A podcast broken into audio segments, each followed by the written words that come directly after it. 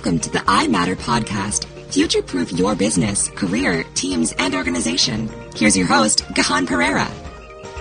Hello and welcome to the I Matter podcast. This is the last one for 2015. So a bit of news from me. I've just bought a new car. Now I've had my car for about 10 years and it's okay, but it's just getting to the time when it's feeling a bit old and tired and more and more things are starting to go wrong with it. It's costing me more and more. So I figured it's time to get a new car. So a couple of weeks ago I went out and bought one hasn't arrived yet, but it should be mine by early January. And I'm telling you this because I said to somebody that this might be the last car I ever buy. And she said, Really? Are you expecting to die sometime soon? well, far from it, but seriously, I do believe this might be the last car I ever buy. Why? Because in another 10 years' time, we'll probably all be using shared self-driving cars rather than owning or driving our own car. It might even be illegal to drive cars in 10 years from now. Now, that idea might just seem inconceivable, especially when you look at our roads and see how important cars are now in our daily lives. But that's just our world now, and it'll be vastly different 10 years from now. After all, if you look back 10 years ago, here are some of the technologies that didn't exist. And this is just 10 years ago. We didn't have YouTube, social media, Kindles, smartphones, Google Maps. None of those things existed 10 years ago. And if all of that has come into our life in just 10 years, just imagine what the next 10 years will bring. So, how do you prepare for this future? Well, this month's feature interview leads into that question perfectly. And instead of me interviewing somebody, the tables are turned. And this time, I am being interviewed by leadership expert Ian Berry. Now, Ian wants to talk about differentiation, which is perfect because that's a crucial factor for success in our fast, flat, and free world. So, let's join the conversation now. This is Ian Berry. And thank you for joining us uh, once again on a candid conversation. Uh, this is a series this year, a, a very special series uh, that I'm doing on the seven things that I believe you need to be remarkable in in your business if you are to thrive on the challenges of change. And my special guest today uh, is Gihan Perera. Uh, welcome, Gihan. Thanks, Ian. Uh, Gihan uh, um, is going to help help us explore today one of those special seven areas, and, and that's the, the, the topic of differentiation.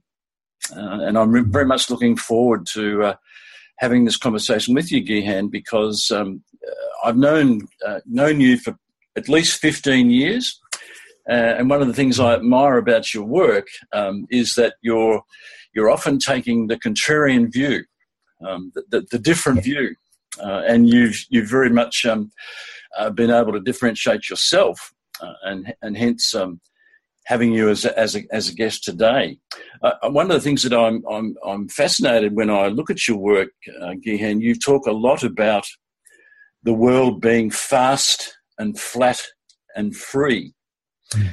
and you also have uh, what I think is a very interesting um, motto, which is "I matter."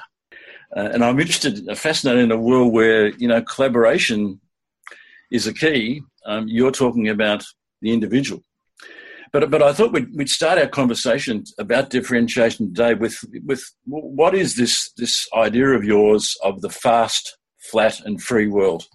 Mm. And it's a great place to start, Ian. So thank you for starting with that because actually, I think those two things uh, work together. So fast, flat, and free is what's happened to the world, yes. and I matter is what you need to do about it.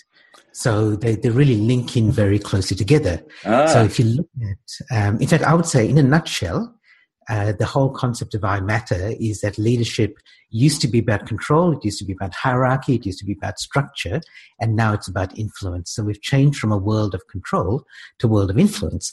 And what's changed is that the world's become fast, flat, and free. And if you, the, the two big things that have happened are the are computers and the internet.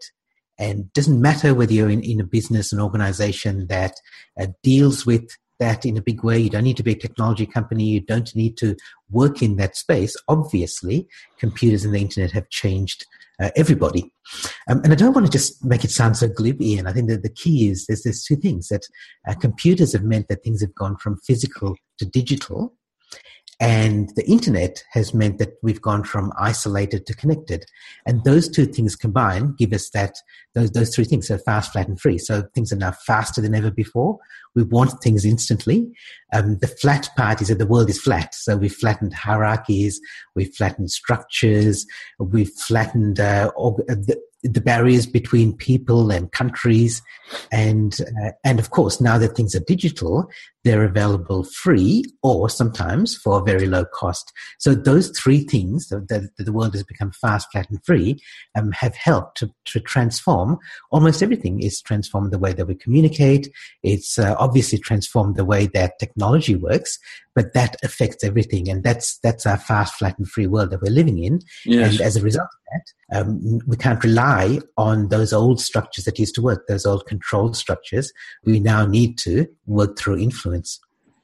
Well, I think that's a fascinating way to start. And one of the things that I immediately uh, was thinking as you as you were speaking there was really what you're saying. One way of looking at this, what you're saying is that, that so much has become the same. In, in fact, and therefore it's it's much harder to differentiate.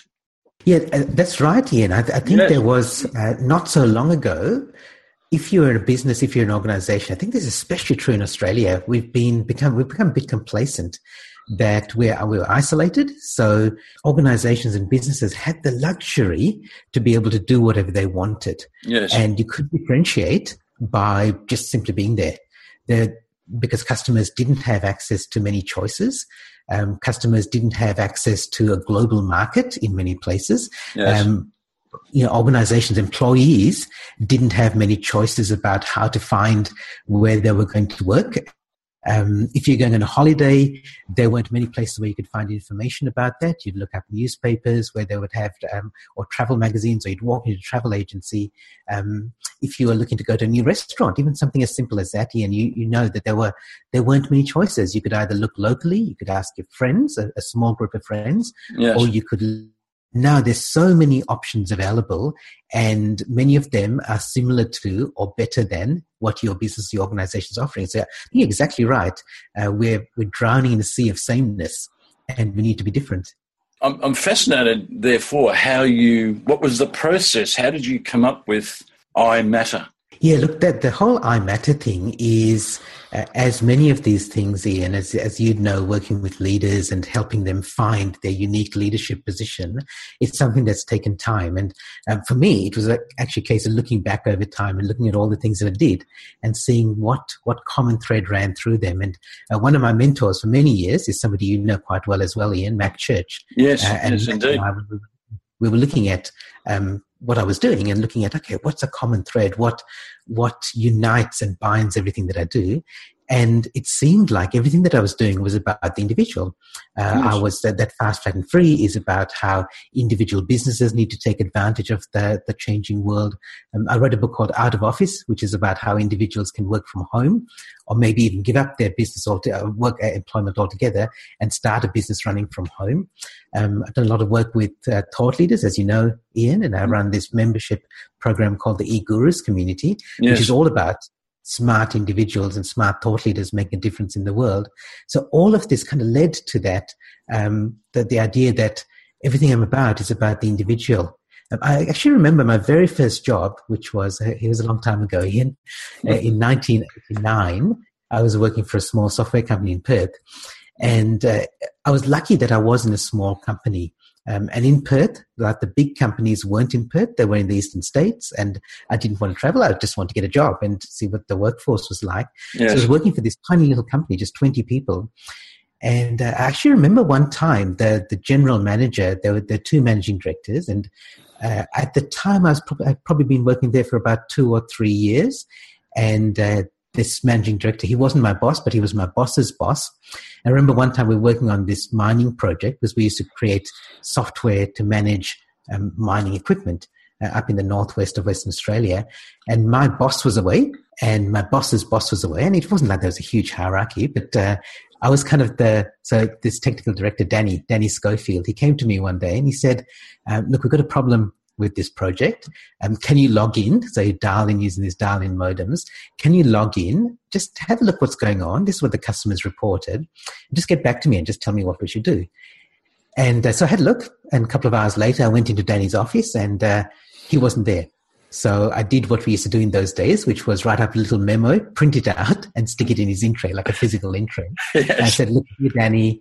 Here's what here's what we have to do. Here's what I've looked at, and here are my recommendations." And, and left it there. And, this then, is uh, this is, for lunch. This is ninety nine, right? Nineteen ninety nine.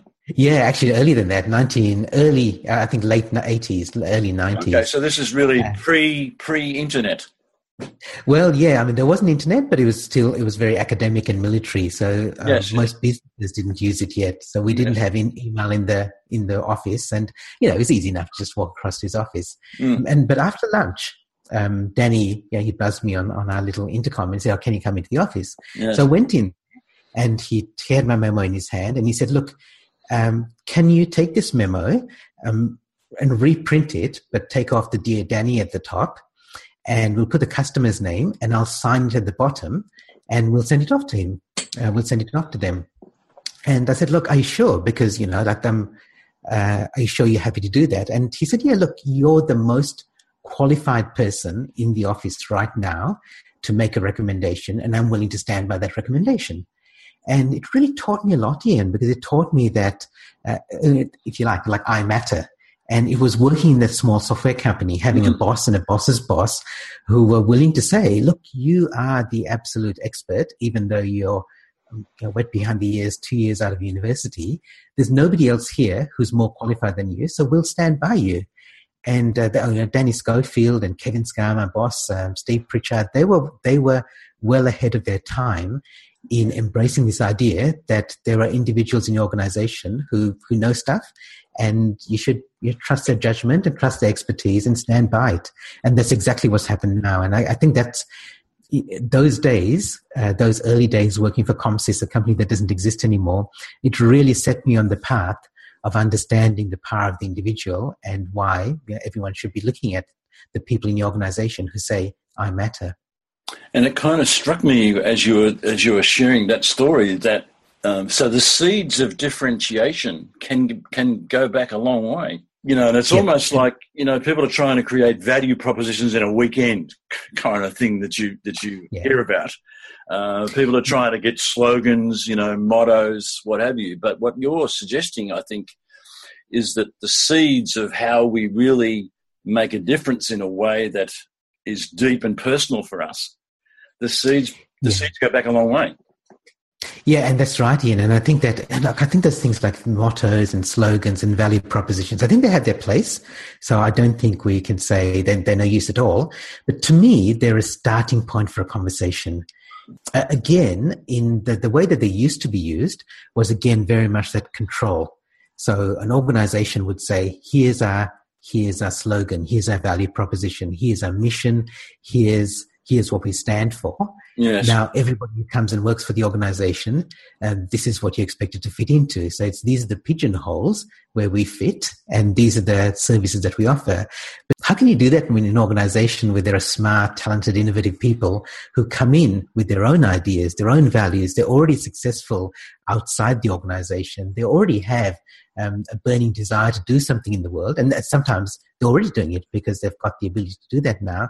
And now they're coming into your organization and you're going to say to them, no, you have to fit within these parameters, this value proposition, this pigeonhole. So I, I think the old way of creating value propositions was exactly as you said, uh, let's go away on a strategic retreat to Bali and come back with these stone tablets that tell us how the organization is going to work for the next five years. well, that doesn't work anymore. No. It, it, probably never did, but uh, more than ever before, that's not going to work. If you want to create values for your organization and value propositions, I know they're different things, but if you want to create them, then engage your people in it um, get get everyone involved in it. Get them to say, "Here's the sort of organization I want to work for. Here's the sort of thing that will make me proud to say I work here. Um, here's what will make my work meaningful, uh, so that I come here for meaning, not just for money." Those are the sort of things that will create um, a value proposition and a culture where people actually uh, get the chance to shine. Uh, interesting you say that, and, and, that's indeed that's the kind of work that, that I do, and it came really about from a, an error that I I made probably 20 years ago where I was one of these consultants taking away people for the weekend to get the, the mission, vision, and values. Until uh, I got a, a, rude shock uh, from some employees of that organisation who didn't think that was the way to go, and I stopped mm-hmm. doing that uh, a very long time ago.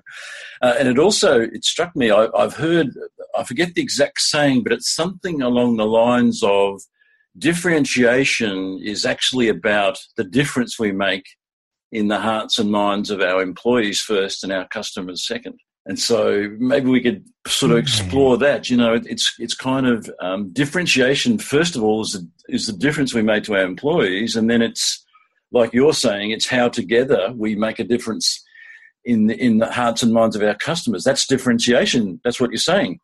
Yeah, no, that's, let me think about it, Ian, because I think you're right. I think that's, I think that's the difference, isn't it? So if you say we've got these differentiators mm. and you say I'm different than somebody else because of this, mm. um, who cares? Who cares unless it's a difference that makes a difference? And I think that's the difference. Uh, so I remember when I first started my business, one of the books that I read was Neil Rackham's book, Spin Selling. And it's yes. a fantastic book. And I think he talks about, um, he's talking about sales. Yes. And every salesperson knows the difference between features and benefits. So features are what something does, and benefits are what that means, if you like. Yes, yes. I really like that Rackham made that uh, extra um, distinction. He said there are things called features, then there are advantages, and then there are benefits. And he made the distinction between advantages and benefits. An advantage is what typically was uh, was called a benefit. So it's something like what a feature means, but it doesn't become a benefit until it's actually something that a customer or client cares about. So you can say that um, you know your car has a feature, and it may be having a, a feature of having uh, self-locking doors, mm. and mm. so what's the benefit of that, or what's the advantage of that? So there might be some advantage to that, which is that you're safer. But if the customer doesn't care about safety, then it's there's no point listing a hundred advantages that the customer cares about what you really need to do is find the one, two, three, or five that actually they care about, and those are the real benefits. And unless you're really talking about benefits at a sales level, at a marketing level, at a customer service level, even at a recruitment level, unless you're really talking about the benefits of working with us or um, the benefits of us helping you this way or the fact that we've got a Twitter account. If the customers don't use Twitter, it's not really a benefit. and, uh, and I really think that is, I think that's the point you're making, Ian, that the difference that makes a difference is the only difference that matters.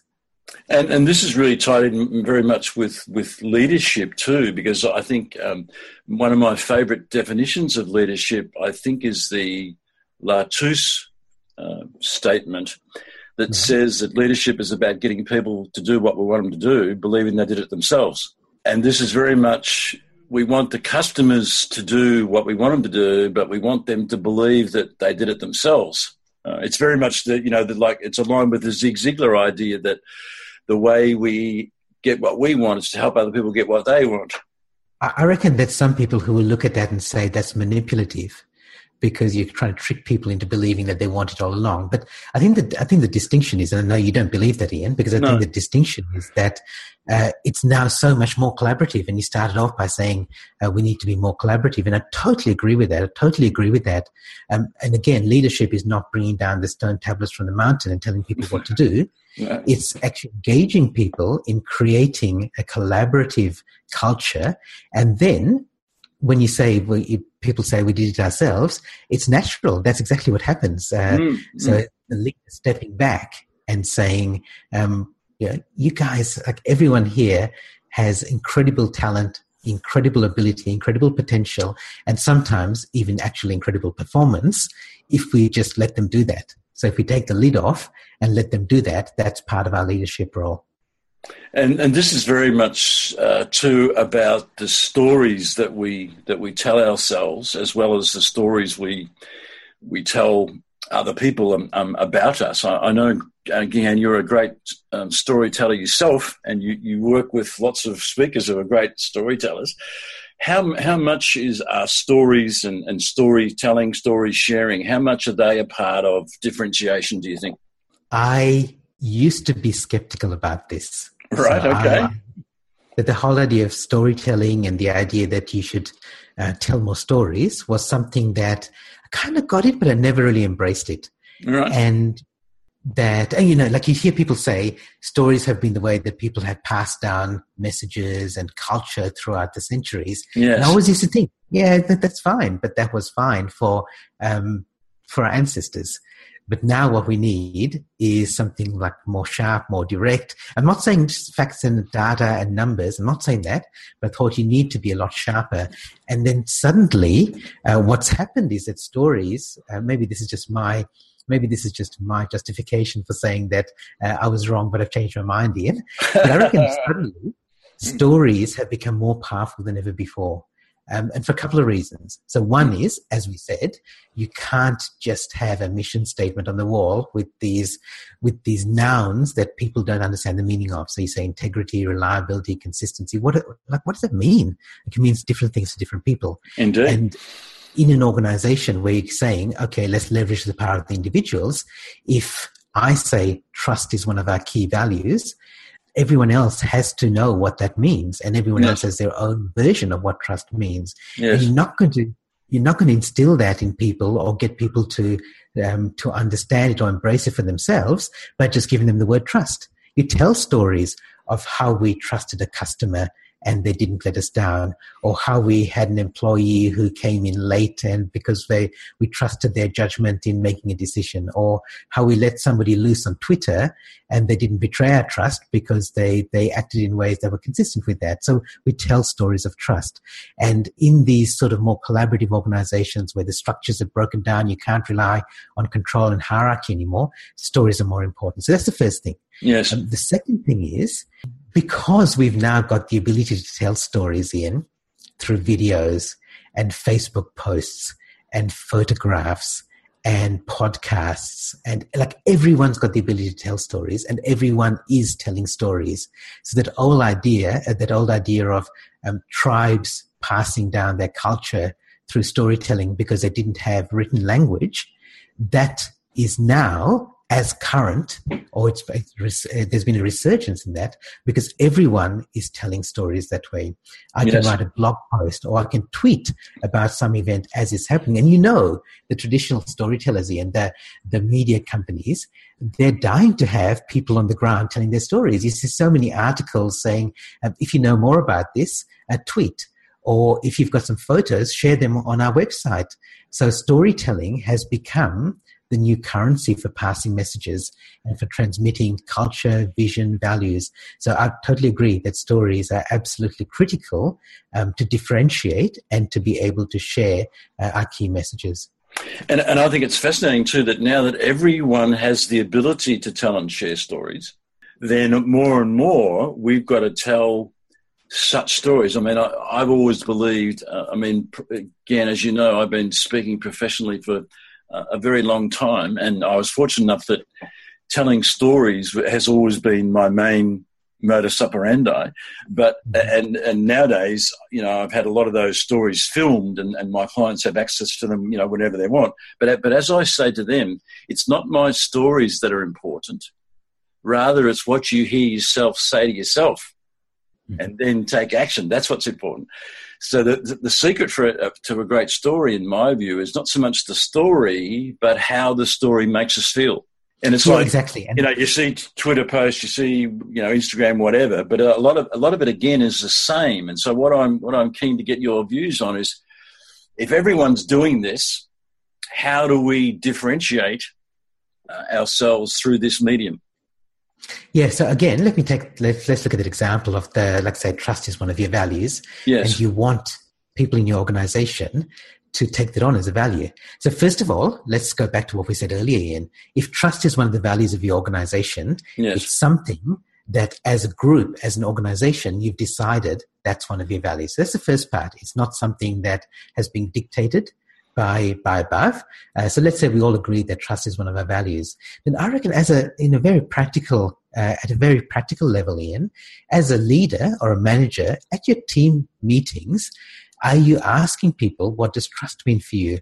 Um, are you sharing a story that demonstrates what trust means to you as a leader?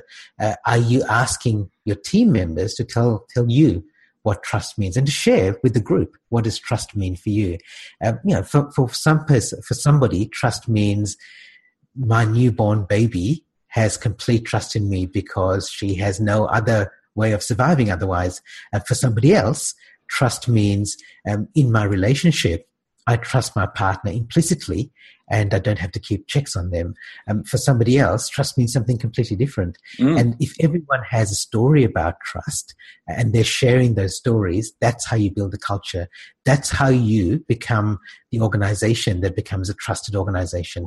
And so I've, I've looked at the internal side, but it, it, it applies externally as well. You know, there, there's no reason why when you have one of these stories, you can't record one of your employees telling one of those stories share it on YouTube, and that becomes part of your external facing face to the world.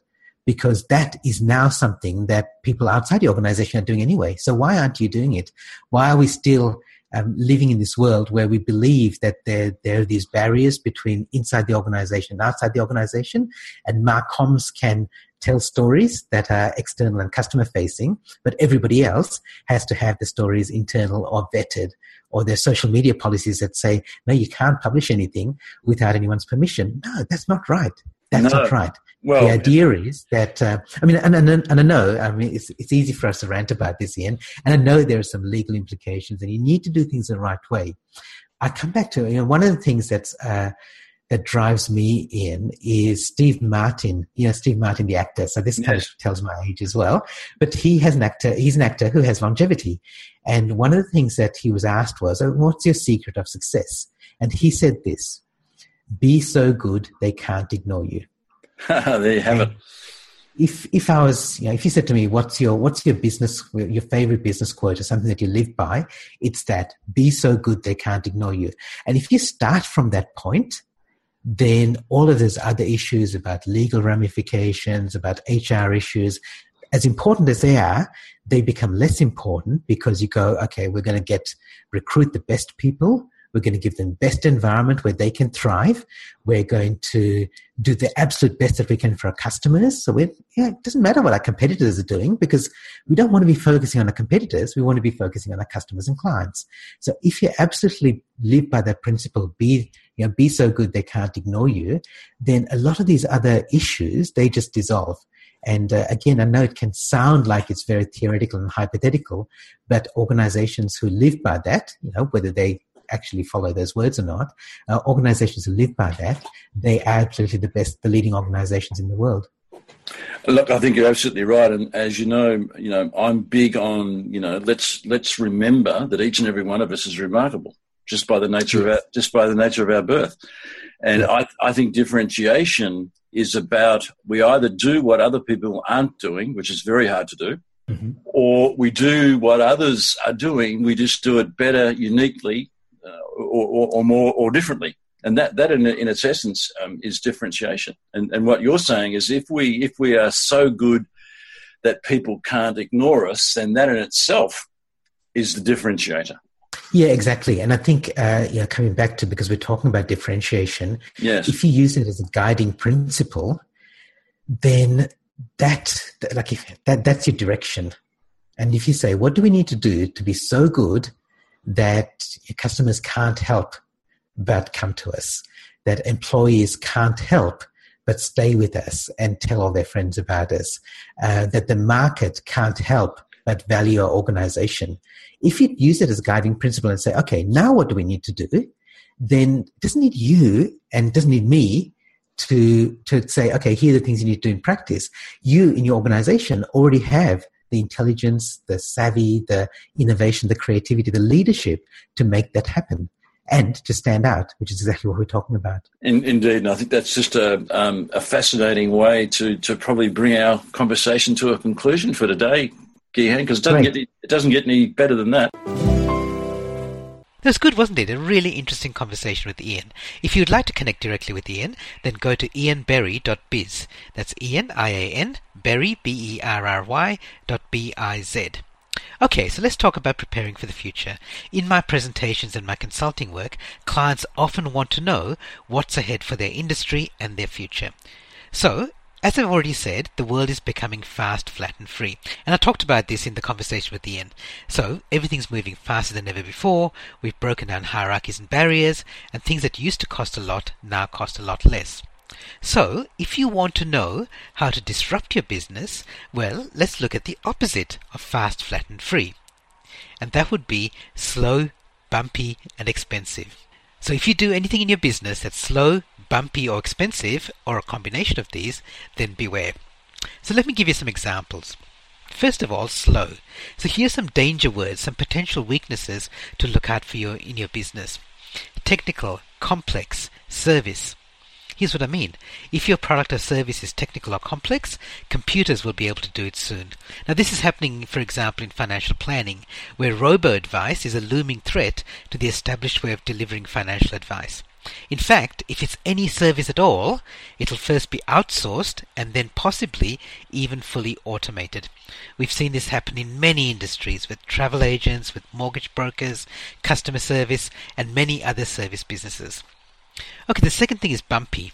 So the danger words here are things like regulated, licensed, controlled, mandated. These are sort of things that have protected businesses in the past, but now they're barriers to progress.